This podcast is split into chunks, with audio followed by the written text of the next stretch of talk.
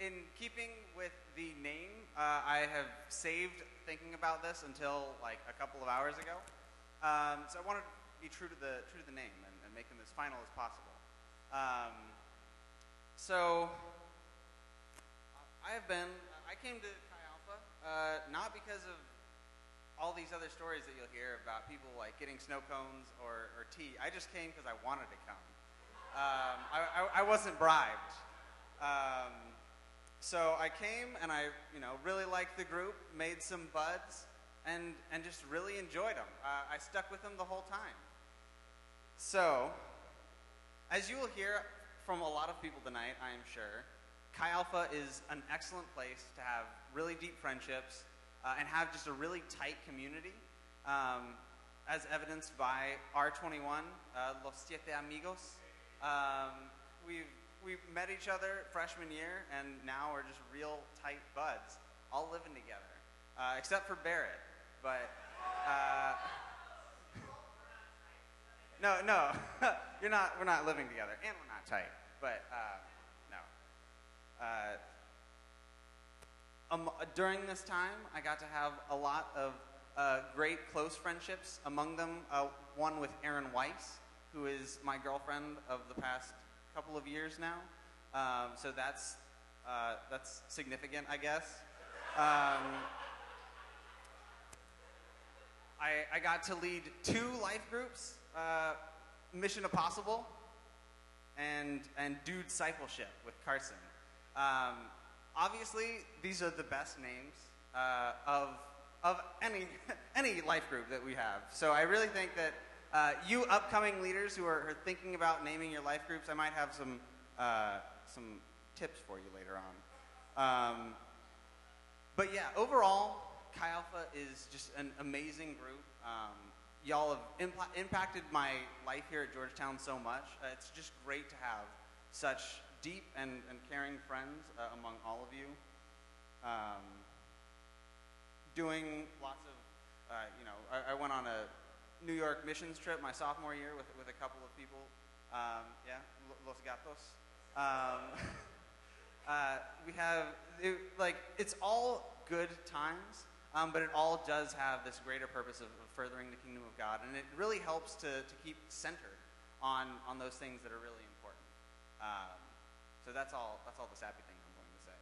Uh, now, now, I want to make sure that you people who are naming life groups in the future have better names. One of, one, of, one of my regrets is the fact that I only got to have two life groups that I named, but I thought of way more. Um, so now keep in mind these are these are the rejects from the brainstorming session. Uh, no one else was in this brainstorming session. It was just me. Um, and and there there are no bad ideas in a brainstorming session.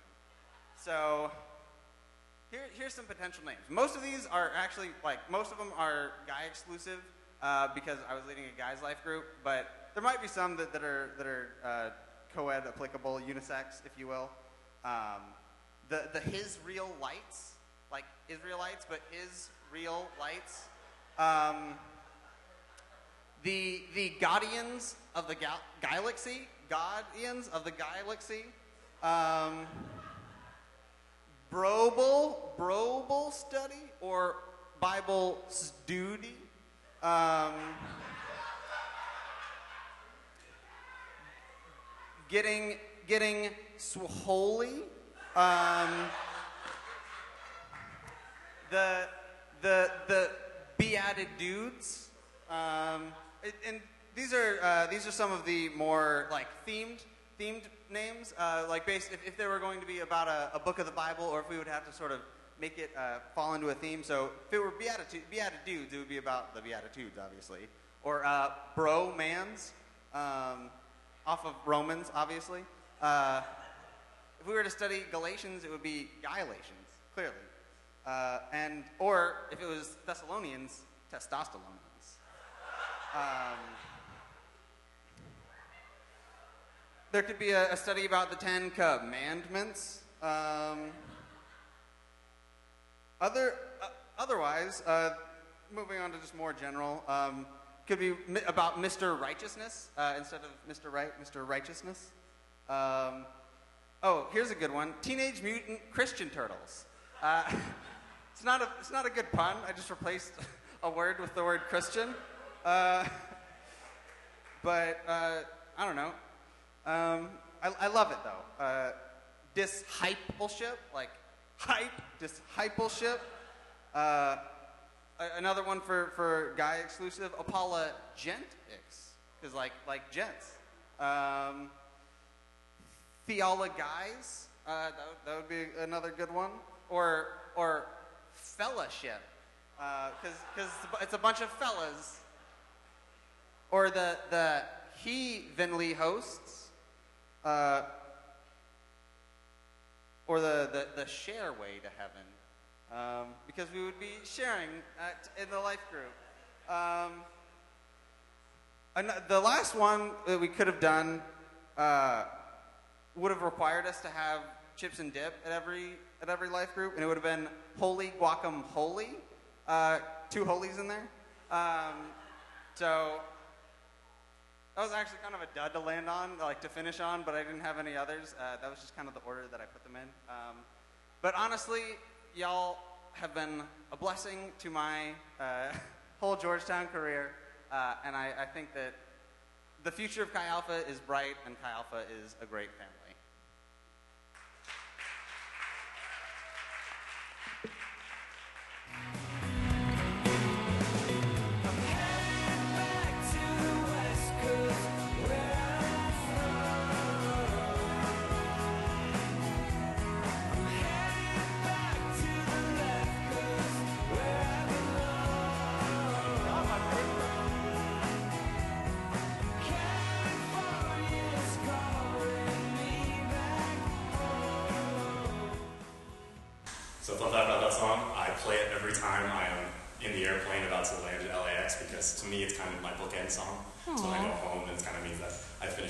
So I thought I'd play it for you guys tonight. Just a little snippet.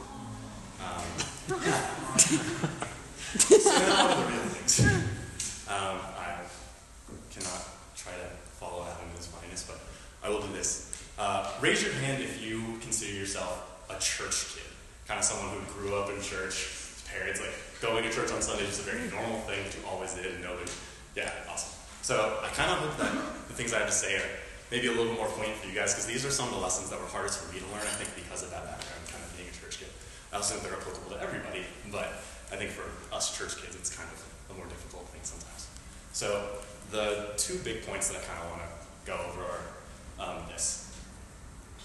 In your life, don't let the gospel become stale.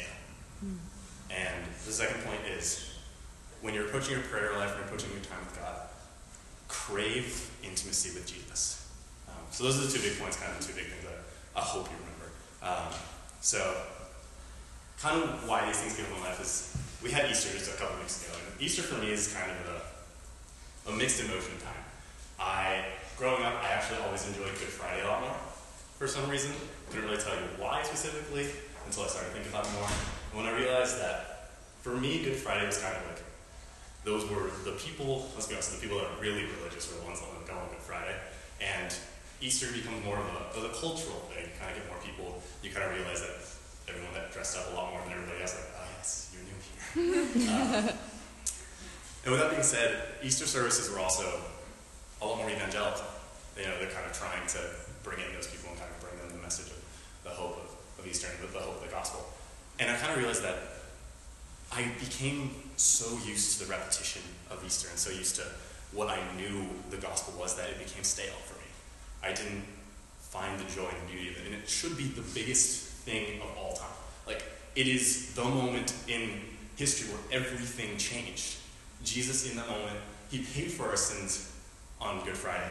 But in the moment of his resurrection, he brings us that life and the victory over sin and death. And that's the, what it's all about. That's the biggest thing. That is the gospel, is that Jesus is alive and brought us that victory and brings that life to us. And for me, I let it all get bogged down in how much about that I knew. For me, knowing about God, craving the knowledge of God, replaced my ability to let God know who I was. Um,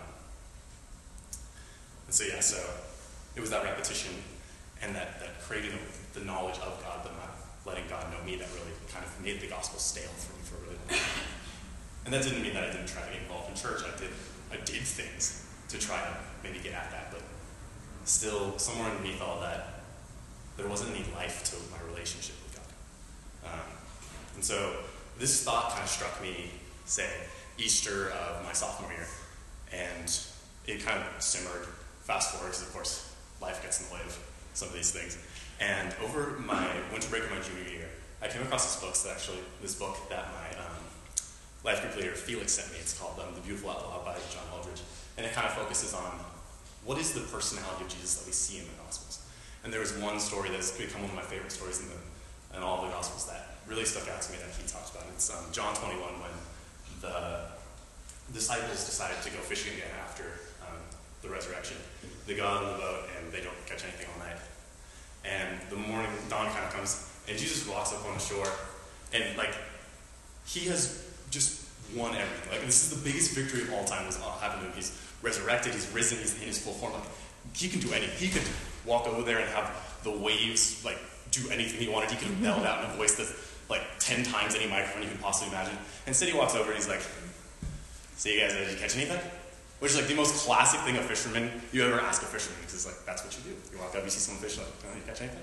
It's just the most casual way to enter into the scene. And they're like, no, because they didn't. And then he, and then he harkens back to this inside. What I also think is an inside joke between him and the disciples. He's like, so uh, throw your nets onto the right side of the boat, which is exactly how he got some of these those same people that are in that boat to come and follow him in the first place. So I imagine in the moment they're like, is this guy, is he, is he messing with us? What is, he, what is he doing here? And they pull it up, and it becomes full of fish, and Peter immediately knows. And he goes sprinting through the water towards Jesus, swimming, flailing. It's 100 yards, so it probably takes him a little bit. And it's just a little bit of an awkward moment. Jesus is absolutely loving it. And he has breakfast prepared for them, and they get in. And it's just a beautiful moment where Jesus is really bringing them into relationship again with him. Mm. And kind of when I look through that story, I kind of see the personality of Jesus, that Jesus is really alive. And that was a really big turning point for me, kind of seeing that I had this stale view of God. God was something that I held at arm's length, was kind of what I used in my, to create my worldview, was what I put all my logical constructions of the world on. But he wasn't a person, he wasn't somebody that I could be in a relationship in that way because I didn't understand, I didn't let myself see God like that. And so fast forward to the next semester, I got to go, I got to be a part of something called the um, Ignatian, uh, uh, the Prayer and Daily Life Ignatian Spirituality Retreat, is the full there.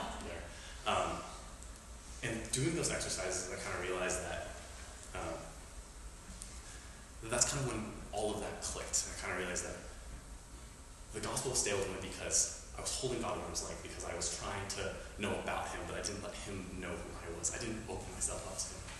And it was when I was going through those those exercises, kind of engaging God spiritually, that I realized that my prayer life in a lot of ways was was transactional and it was one way. I was telling God, you know, thank you for doing this for me. I was telling him, like, can you please help me out with this? I was just talking. I was filling the void with what I wanted to say to God, what I was taught to say to God, what I thought was right to say to God. I was trying to say the right things and do the right things even when I was approaching God in those silent times and in those quiet times. And I said silent because for me that was the hardest thing for really thinking about how can I operate prayer as a two-way thing. How can I let God talk to me? And a lot of that was I didn't let that happen because I was afraid of silence. I was afraid of not hearing anything. I was really terrified of God not showing up.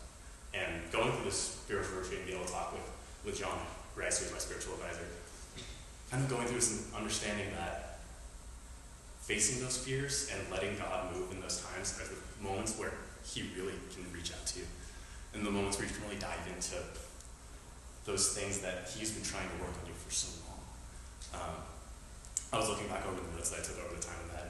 Um, there were a lot of themes a lot of things that came up um, that were like deep rooted things that God really took that time to, to tell me that He was a part of the time of it to comfort me and kind of bring those those pains and those things. And so I think that's one of the biggest things when I say like creative intimacy with God, is it takes a lot of courage and a lot of it's really hard to open up yourself to that because it involves diving into some of those deep pains, some of those things that maybe happened to you when you were a kid that were wrong, some of those things that you don't understand why God would let this happen or why that would happen. And really having the confidence in God to yell at Him, to get mad at Him, to ask why, to be confused, not understanding why this happened to this person, why I don't get this, you know, just kind of uh, bringing those insecurities, those flaws, and the sin to Him. Those are the moments in which God can help and really be there and really show you what His love really means. And it's hard. It's hard. I definitely had moments where I thought I was just listening to nothing and looking at a wall.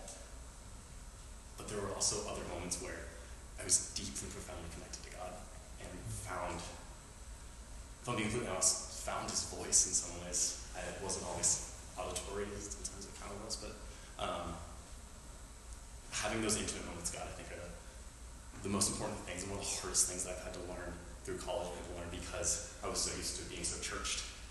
I knew how to say all the right things. I knew what behaviors expected of me. I knew how to go above and beyond even. I knew what it was like to leave. I was knew things about the Bible. But really stepping back and knowing God in a way that is opening yourself up to Him, I think it's so hard. It's so rewarding. And so that's probably the biggest thing that I've learned in college.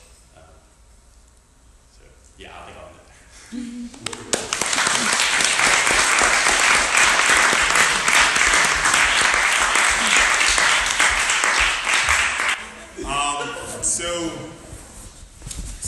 past weekend, um, seniors were on a retreat, and we were we were going through a little bit of an exam and kind of thinking back through all four of our years. And I, I had wrote a poem during that time. It's not really tight at all, um, and I still personally need to go back through it and kind of tighten it up and make edits to it. But I'll share it with you, and then I'll go through my story a bit. Um, even as I openly walked to failure, my heart was fixed on progress, my mind on truth. Little did I know I was seeking you. I accepted, I've accepted your embrace, walked to your call. You loved me so that I have nothing to prove. You guided me. Detours are acceptable by your grace. You reminded me, at your own pace, this is not a race. Where we lacked, you provided guidance. Where I lacked, you blessed me with patience. Where she lacked, you provided mentors. When I doubted, you reminded me that I can continue to speak, that I may follow. Um, so my my own my own journey has been a bit of a weird one. Like I'm pretty I'm pretty much a new member to Chi Alpha. like I literally joined last semester, and I remember the work the first time I walked through those double doors, and Mary like just completely just runs up to me and was like, "Carl, Carl, you're Carl!" Like Stephanie told me to say hi to you when we come to Chi Alpha, and I'm, I'm just there like, you know my facial expression, no smile, nothing, just okay. I was totally, yeah, you were totally convinced I wasn't coming back. But of course, I came back the week afterwards, and the week after, and the week after, and here I am today. Um, so my journey has been a little strange um, in that, to some degree, I can claim that I technically did grow up in the church, not as much. My family wasn't the most devout of families, um, but a, a, lot recently, my mom has been getting a lot into her own faith, and she's been taking on leadership roles in her own church. Um, so, especially, it, it kind of happened for her over the last four or five years or so. So, whenever I'd go back home, she would always invite me to her church. It was an opportunity for her to brag about me, like, my son goes to Georgetown. Um, so she had those moments. So, so I always, uh, I always, I always went with her just to give her those, those little moments where she could feel happy about her son. Um, but this past summer, I went to my mom's church, and there was a woman there who preached that day, and she called me out. She called my, she called me uh, and another young lady out in the church, and she kept telling us, Carl, and I forgot her name, um, God and education will be your path to success. And like literally after she gave that, the next day I was out and I was traveling back to Georgetown. And, you know, when, a, when an older woman tells you something, it kind of like plays in your, in your in your mind. It's like whenever you have that old lady that you meet somewhere randomly, and like they tell you like do this, you actually end up doing it. You don't know why. It was kind of one of those things.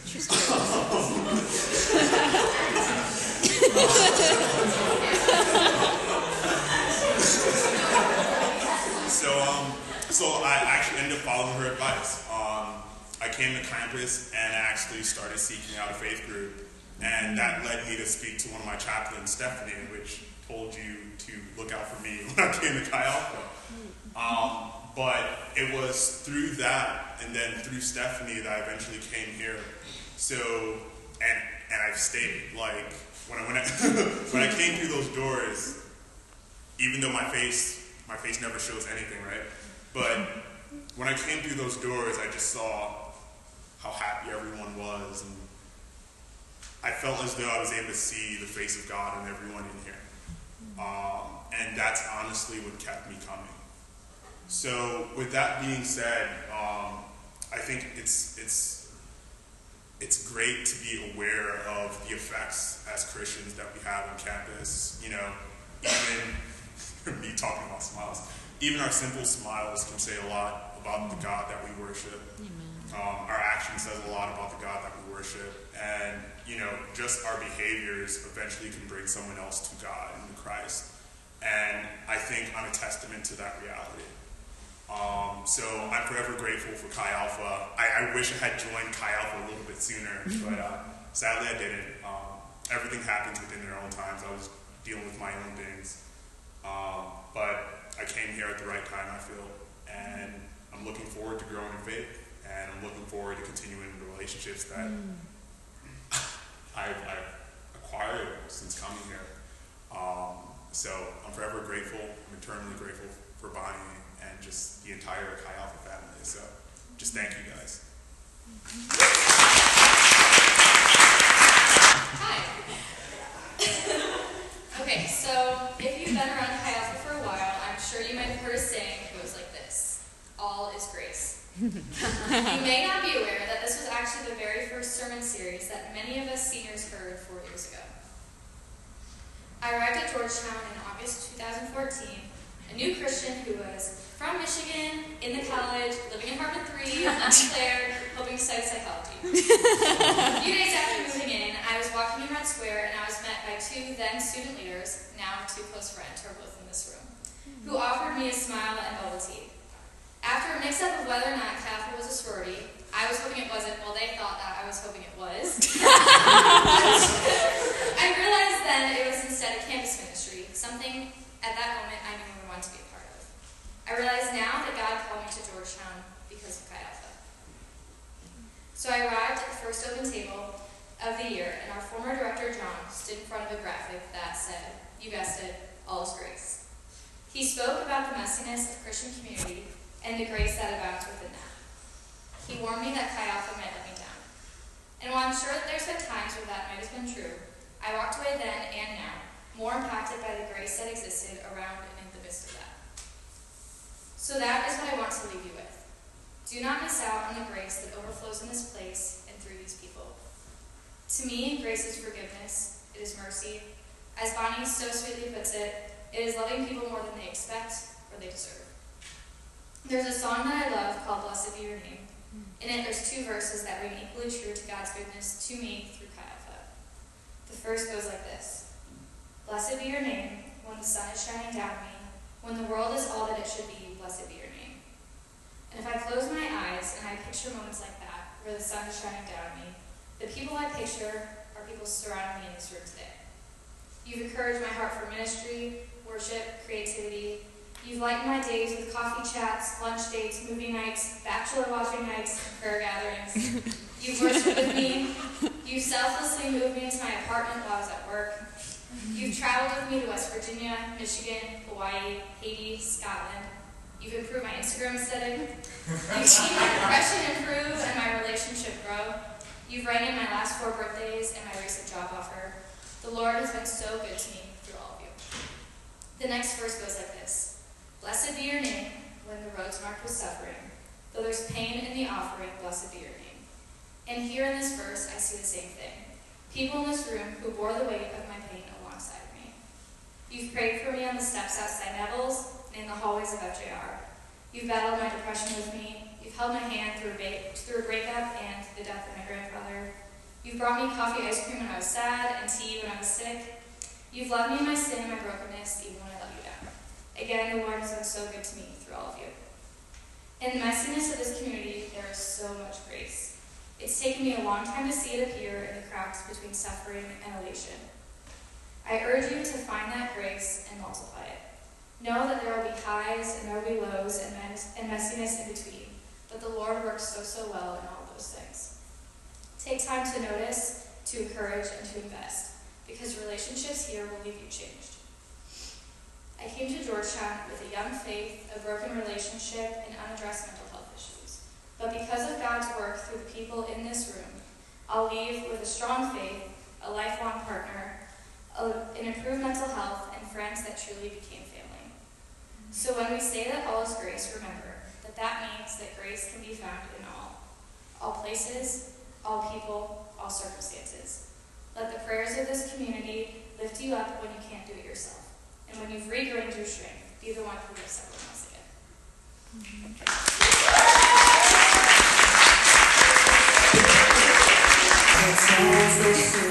And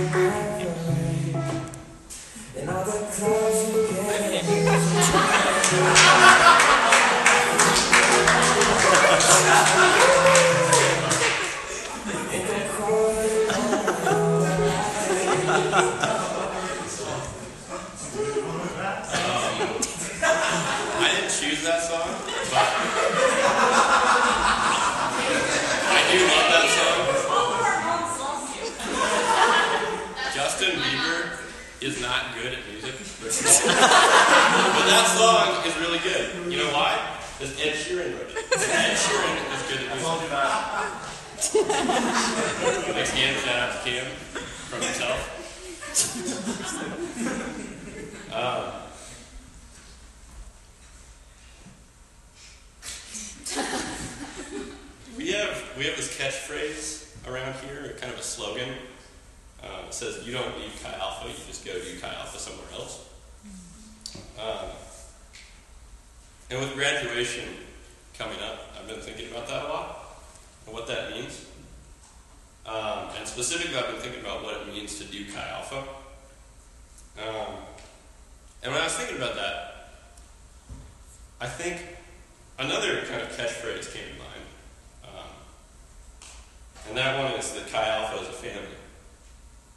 Um, and I think that's essentially what doing Chi Alpha is about, is about being a family. And, you know, I've truly felt in the past uh, four years that this group, um, both the people in this room and a lot of people outside it, um, really have been a family to me. Um, and you know, like my family back home, it's it's not a family that's bonded by blood, but it's a family that's bonded by other things. And um, there's kind of three things that I was thinking about when I was thinking about what has kind of brought this family together. Um, so I'm going to talk about those. First and foremost um, is a shared love of God and a desire to serve Him. Um, the second is a, a shared set of experiences and memories. Um, and I'm, I'm not going to talk about what those memories are exactly, but I'm just going to like stop talking for a second because I think we can all kind of think of things that have happened over the past few years that like have brought a lot of us together.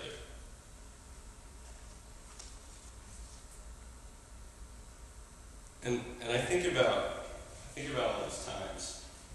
They're kind of like countless. Like I can just keep thinking of memories that um, I've built with lots of you, where you know I've just talked with you guys, or laughed with you, or hung out with you, or occasionally even cried with you guys, or got lunch, or just spent a morning together, um, or walked down to the mall, or across to the tidal basin. Um, and I think that those interactions they really brought us together, even if they're not specifically focused on God or really focused on anything in particular. They're just hanging out together and having fun together. And I think that those kinds of interactions bring people together, and they're really important. Um, and they're part of what it means to be a family. And uh, third is a shared dedication to serving others. Um, I've really been floored by the um, kind of the, the self-sacrificing kindness and uh, generosity that my Chi Alpha family has demonstrated um, to other people and to people um, within this group. Um, you know, earlier today I went to this talk by this Jesuit, Will and uh, Grace and a few other people, and uh, it was it was about what it means to be a good person and how that relates to Jesuit education. Um, and he focused on the example of the Good Samaritan. And he said something that I'd never heard before about that story. Um, he said that the question that the Good Samaritan asked was not, What will happen to me if I stop and help this guy? Which is the question that the Levite and the priest asked. And then they left him there to die. Um, but the question was, What will happen to him if I don't stop? And if I don't take the time to uh, help this guy? And I think that you guys have really demonstrated that. Um, and it's been really cool for me to watch. And, and I can think of a lot of examples of this too, like from some some that stick out are Felix and Joel when I was a freshman and a sophomore. They would um, they were really busy doing a lot of different things, but they'd always have time for people that needed them. Or um, Michelle um, was always able to give an encouraging word to someone, um, even when she needed it as much as they did. Or David Van Slyke buying a Bible for someone that didn't have one. Or Katie and Beatrice always opening their house for people um, just to hang out and play games. Um, the Cam volunteering with the Boy Scouts, or Carson, who's not here volunteering at a homeless shelter. And uh, I think I really admire that stuff, and I respect it, and it's really made me feel like I'm a part of a good family that loves and cares about other people. So I think those three things um, a shared love of God and a desire to serve Him, and um, a dedication to serving other people, and um, a shared set of experiences um, those three things are really important. And if you want to keep doing Chi Alpha, um, if you're seniors and you're going to do Chi Alpha somewhere else, um, build that family there and do those things with them. And if you're staying here, continue to do those things. And uh, I think that's what has made Chi Alpha grow, has been really important to each of our experiences here on the hilltop. And uh, yeah, I just think that's really important. So those are my final thoughts. Finally, uh, one more thing. Keep in touch.